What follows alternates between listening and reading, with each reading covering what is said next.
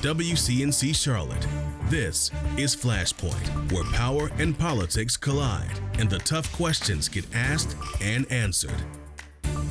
Thanks for joining us here on Flashpoint. I'm Ben Thompson. This week, finally, goodbye mask mandates. Mecklenburg County officially lifting the order next Saturday. It comes after the health director, Dr. Raynard Washington's recommendations, citing four different metrics shifting COVID conditions, higher community immunity, stabilized hospitalizations, and a general lack of enforcement. The County Commission meeting this past week was where the decision was made. It was packed with people. Lots of folks had signs, as you see there, asking county, county leaders to finally get rid of this thing. They also filled the public comment time. There were people, though, who wanted the mandate to stay in place. To be blunt, no one sitting in an office should be making a decision for my child unless they are putting boots on the ground to see what is happening. We all are tired of wearing a mask. Nobody thinks this is the best thing or a great thing. But we make the decision to wear it because we think it's the better decision for the larger community. Proving good people can disagree. I think most people could hear those two sound bites and say they both make sense to a certain extent. But why the change in masks now? Ultimately, the health director argued cases and hospitalizations are both down, and cloth masks honestly just have not been effective against Omicron. There's also a higher level of immunity now throughout the county, thanks to vaccines and the fact that a lot of people have, at this point, gotten the virus. Joining us today, new Mecklenburg County Health Director, Dr. Raynard Washington. Doctor, thanks for coming on. We appreciate it. My pleasure. So last time I looked, our positive rate, percent positive rate here in Mecklenburg County was right around 14.5%. Um, that is a long way off from the 5% threshold we were saying for a long time that we needed to get below in order to drop the mask mandate. So, give us an idea what exactly has changed? Sure. There, there are a number of aspects or uh, a number of components of our conditions here in the community that have changed over the course of the last several months. Uh, specifically, I uh, will first point to obviously that we are um, uh, at a level of community immunity that I think uh, is uh, given the, the greater transmissibility of Omicron and that the large number of our residents who were infected. Certainly, I think that is an important aspect of where we are today. as I, I, mentioned in my comments earlier this week, we are also growing increasingly concerned about the reliability of percent positivity as a metric to be able to help us understand the full totality totality of what's happening in, ter- in terms of community transmission here. Uh, that's mostly because we as public health agencies are going to be increasingly challenged uh, to be able to count those uh, every case of COVID in the community. Uh, that is mostly because of the, the wide availability of rapid at-home test kits in the community. Uh, we do have a large number of those available. Uh, we are not able to count those at this time, uh, and so that metric percent positivity, we've started to see a very clear divergence from it and our case rates and other indi- other important indicators in our in our tracking. So that metric, percent positivity, what we, we use for the better part of the last two years for most of the pandemic, because of at-home tests and various other reasons, community immunity just isn't quite as uh, as useful as it once was. Certainly, and I, am I'm, I'm confident that we are on the other side of our Omicron surge here. Uh, our experience was very similar to other countries and cities and states that were a little bit ahead of us in that in that part and that uh, surge. Uh, and so certainly, I believe uh, that now is a good time for us to begin this transition to uh, what I've phrased as COVID response 2.0, uh, but to begin to off ramp some of these response measures and really focus our response again on the most vulnerable in our community, as well as to empower the community to be able to act with the resources that we have available to help us manage COVID in the long for the long term. As you know, we've been down this road before. Um, lifting a mask mandate only to reinstate it. Given some of the reasons you just you just gave us, the vaccinations, community spread, um, but also a, a, lack of enforcement, and as we saw in Omicron, face masks were honestly just not cutting it. Um, do you see an instance or a scenario in which we go back to masking mandates? Sure. So, so I don't, I don't, I don't have a crystal ball. I don't know what the future holds for sure. Uh, coronaviruses are, are very fragile and mutate a lot, uh, which is certainly concerning for us. And there are a number of pathways that might happen as it relates to what endemic COVID 19 looks like. Uh, and so I think that is yet to be determined and yet to be seen at this time. Uh, I'm certainly I'm certain that we'll we'll continue to have uh, some additional surges in the future. Uh, I don't know what they'll look like because I don't know what mutations and, and what the consequence of those mutations will be be. Uh, so I can't say definitively that there won't be a time where we as a community may need to implement measures uh, across the community, community-wide measures. Uh, but I do believe that we do have to transition to drive our decision making about those measures uh, based on uh, the severity of impact on our community as opposed to simply counting cases uh, it is important for us to understand sort of what impact it's having on on severe illness. Are people sicker? Are people dying more frequently? As well as the capacity of our important systems like our healthcare systems, our emergency management systems, if they're able to sustain their operations uh, to be able to provide critical healthcare services. Uh, those really need to be sort of the focal points of, of us triggering sort of do we need to implement additional community-wide mitigation measures, like for example a mask mandate. Uh, I do know for sure that you know we will make advisories advisories at periods when uh, we do start to see upward trending in any of our indicators uh, to the public to let them know that you know now is a time, particularly those for, who are who are more vulnerable, uh, to to to put those masks on and particularly look for those higher quality masks to ensure you're protecting yourself still i would say advisories are a little different i just want to be clear for the folks at home so you are i mean i want to set people up at home for, for proper expectations you're expecting there's probably going to be more surges again uh, at some point down the road you're expecting there's going to be other variants again um, whether it's five months from now or a year from now. But but the public health response uh, is going to be a bit different. That's that's what you're saying. Yes, sir. Exactly, and and, and we've got to start to turn that corner as a community, as a as a country, really. Uh, and I believe we'll we'll hear more from our other partners uh, about about what that transition looks like as a nation. For businesses out there, they can still enforce their own private business man- mask mandate if they want. Correct? Yes, that is correct. Businesses are able to, businesses and other entities just like CMS are able to implement or uh, enforce uh, mask wearing requirements in their establishments as they see fit. Uh, we did a piece this week on, on, on Wake Up Charlotte about one way masking. Basically, that's the idea of even though these mandates are lifting, if you are uh, immunocompromised or if you're just not quite comfortable going into public settings, you can still wear a, a really good, well fitted N95, KN95, KN95 mask, and it actually is quite effective. Uh, based on what you know, does one-way masking is that really that helpful? Absolutely, I think there's clear evidence that individuals uh, that they're that particularly the higher quality masks that you just described, uh, especially if it's well fitting, uh, do offer a great uh, high level of protection for individuals uh, who are vulnerable to protect them against infection. that's important as well as making sure people are up to date with their vaccines, and I think that is a central part of our response or our transition is really focusing in completely on vaccines and making sure that everyone in our community has has all the information that they need need relative to being up to date uh, and have access and availability to do so. You said at the commission meeting this past week, we're going to have to just learn to adapt and adjust to live with it.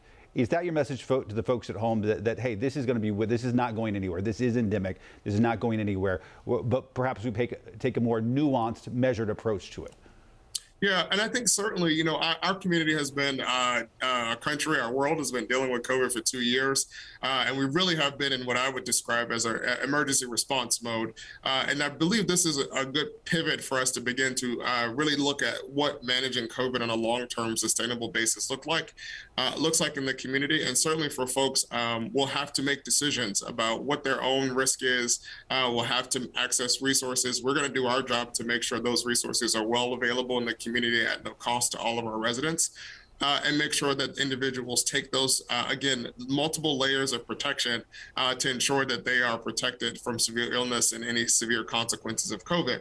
Uh, and that does include masking, that includes vaccination, that also includes testing and staying home if you're sick uh, and avoiding contact with other people, uh, as well as self contact tracing. If you have COVID, even if you diagnosed on a home test, make sure you tell those that you were around so they also can take those measures themselves. Coming up after the break, one of the most taboo of topics and how this pandemic has impacted it here in Charlotte. Welcome back to Flashpoint. Our guest this morning, Mecklenburg County Health Director, Dr. Raynard Washington. Now I want to take a step back from, from COVID itself and some of the sort of side effects that this pandemic has had on people. I, I know one in five adults here in the area have reported depression during this this time. ER visits related to suicide have increased uh, as as well. Talk about that. Sure. So, uh, uh, undoubtedly, as I mentioned just a second ago, we've been dealing with COVID for two years, uh, which I think some people might have imagined might have been a two week experience or even a two month experience, uh, but certainly not this long uh, as well as some the reality that it's here uh, uh, that is, is fearful and it, it makes people anxious. Uh, and so I recognize fully that being quarantined or being in isolation or individuals not being able to go and socialize and have contact has been difficult for all of us, not just the community, but even us in leadership and others in the community, those working in healthcare every day. It's tough. it has been really, really tough for a lot of people. and I fully acknowledge that. and for some, that, that toughness has transitioned into uh, really the need for mental health support or care or services. Uh, and we have seen an uptick in that the demand for those those services. And, and I've heard both anecdotally and also data uh, shows uh, that people are experiencing more distress or depression uh, during this time because of the isolation, uh, as well as a num- and and the lack of, of of engaging in regular activities that help keep us encouraged and, and motivated. Uh, and so we uh, know that that's important. The county uh, uh quickly mobilized the MeckHOPE Initiative uh, to make those treatment and support resources available to those in our community who may not have health insurance as quickly as possible. Uh, we are looking at a number of ways right now to expand those resources even further, make them permanent, so that we are able to support individuals who are experiencing mental health conditions, whether they be low acuity or high acuity uh, that they can get the support and care they need uh, and deserve. All right, I want to talk about something that, that's perhaps the most taboo of all tap topics, and I don't know that we've ever devoted a segment to it on Flashpoint, and certainly on local TV, it's not something we ever talk about on a regular basis, and that is sexually transmitted infections. And this is a this is a big deal because over the last few years, a lot of it during the pandemic. Hep, uh, Hep A, a big spike uh, going back the last several years after seeing hardly anything for the last 15 years. Uh, chlamydia, the most common thing here in the Charlotte uh, area. Gonorrhea cases uh, at a high rate as well. Syphilis as well increased 45% in the last 10 years. Um, a reported increase in HIV diagnoses, even though there's been a 60% reduction in, in actual testing. Um, what is your message to the folks out there? A lot of this disproportionately affecting younger folks, communities of color as well. Uh, as health director, what are you going to do to combat this as we come out of this pandemic? Certainly. So, uh, as you know, as you've already mentioned, these issues relative to STIs have been uh, increasing, not just here in Mecklenburg, but across the state and country uh, for the last decade. Uh, and it is certainly concerning. Uh, and I believe that we, uh, we are our, our, teams. I am so fortunate have been working, continuing to work even throughout the pandemic to continue our full-scale prevention, intervention, and treatment for all of those conditions. and we will be working, as you know, in Mecklenburg County, we've been fortunate to receive additional support and funding from our federal partners as a part of the ending the HIV epidemic. Uh, and so we are looking very strategically at our work. Uh, I talked a lot during the board meeting last week about a number of the initiatives that we've put into place, uh, particularly on the prevention side, our PrEP program, our work to make sure we expand access to testing, as well as access to contraception. To that point, uh, let me interrupt you just real quick because some people might not know what you're talking about. PrEP and the generic name. Oh, uh, that's yeah. generic name. That, that's Truvada. That, that's Descovy. Yeah. Um, so so PrEP is a pharmaceutical as an oral medication that individuals uh, can take, uh, particularly individuals who are at risk of HIV uh, infection can take on a daily basis uh, to uh, basically protect them from developing an HIV infection if they're exposed. so it's a once a day pill, and the county provides support and clinical care to individuals through a number of our community partners to help support them them uh, as they're uh, taking that medication. Uh, really important information that some people might not know, and I'm glad that we can sit here and talk about it and, and talk about it in an honest, frank way. Uh, Dr. Raynard Washington, Doc, thanks for coming on. We appreciate it. We know you've got your hands full right now. Thanks. I appreciate it. All right, take care. More Flashpoint after this. Welcome back to Flashpoint. Ramp Charlotte is a taxpayer funded program that was created to keep people in their homes and their lights on during the pandemic. It has helped roughly 20,000 folks here in Charlotte. But as WCNC Charlotte's Nate Morabito shows us, the organization's actually approved less than half of all applications. We discovered that's lower than at least two comparable cities. The reasons for most of the denials? Ineligibility and a lack of proper documentation. Spend a few minutes with Tressie Arnold outside her church. Got behind on the rent a couple of months because I'm raising my two grandsons. And you'll quickly learn this grandmother's priorities are her faith and her two grandsons. Yeah, I want to be out in the street with my grandkids. I need somewhere to stay.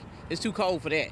And then the virus out, I don't want to be up in the shelter or nothing. She can thank Ramp Charlotte for keeping the three of them warm and protected inside their Beatties Ford Road corridor home. A lifesaver. Uh huh. Yes, it was. That was a good deal right there. Especially when you consider for every four people like Arnold approved for money, Ramp Charlotte denied another six applicants. So you must feel grateful that you were one of the ones. Yes, I am. I was real grateful. God worked that out. Mm-hmm. Well, it felt like that, you know, that nobody cared. Joe Huss can't say the same. I was just, you know, basically beating against the wind. The Charlotte veteran, behind on his house payment, spent hours waiting in line, hoping to apply for mortgage help, thinking he'd qualify. Since COVID 19 shut down the library, his main source for a computer, internet, and job searching. They wouldn't even let me apply. But Huss couldn't get past the gatekeepers, later learning he's not eligible. Now I'm probably at least six months behind. Many more found that out too after they applied, considered ineligible since they didn't experience pandemic related events. Ramp Charlotte denied others for failing to turn in the required documents. The City of Charlotte reports Ramp Charlotte has approved 42% of all CARES Act funded applications and 45% of all emergency rental assistance funded applications, described as a strong level of approval and assistance activity. The city seems to think that's pretty good. What does that tell you? That number reflects that there's still a lot of people in our community that really, really need help. City Council member Malcolm Graham chaired Charlotte's Great Neighborhoods Committee for most of the pandemic. We were not able to help everybody. Some folks simply fell through the cracks. Considering how quickly the city rolled out the program and the nearly 20,000 people who received a combined $58 million worth of help, we tried as best as we could to get the word out. He believes Ramp Charlotte remains a great success story. Obviously, no program is perfect, but I think based on the hand that we were dealt, and the dollars that we had available, we tried to put our best foot forward. That's not to say the city won't reassess to identify best practices.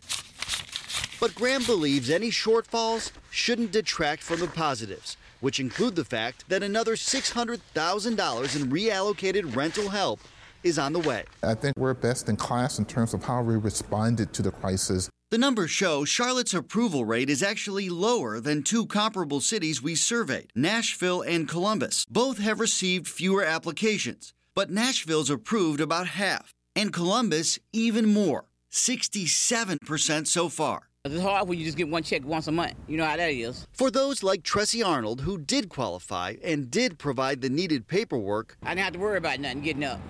Mm-hmm. The impact can't be overstated. The grandmother's expecting a second round of Ramp Charlotte rental assistance soon. God I've been taking care of, man. I know they're gonna pay it. I believe they're gonna pay it. And keeping the faith while she waits.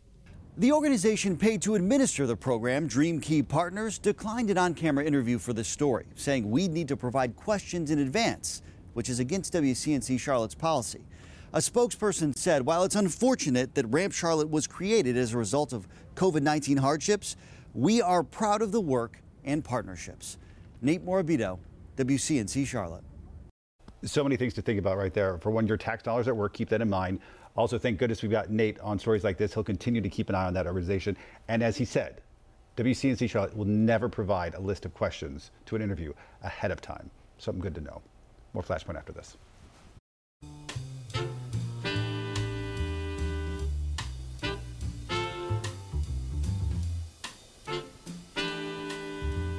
Welcome back to Flashpoint. Baseball called America's sport, but 75 years ago, the sport was met with social and racial separation. That's when the Negro League was created. WCNC Charlotte's Brianna Harper shows us how the Charlotte Knights are remembering the league and the local players who helped build it. For almost 40 years, Eddie and Gail Burton were lovebirds and lifelong teammates. That was him, 16. But even before they met, Eddie Gigi Burton was part of another team, the Negro League. As a second baseman playing from 1947 to 1955, he managed to make a name for himself. Striking him out. oh, very nice. very nice.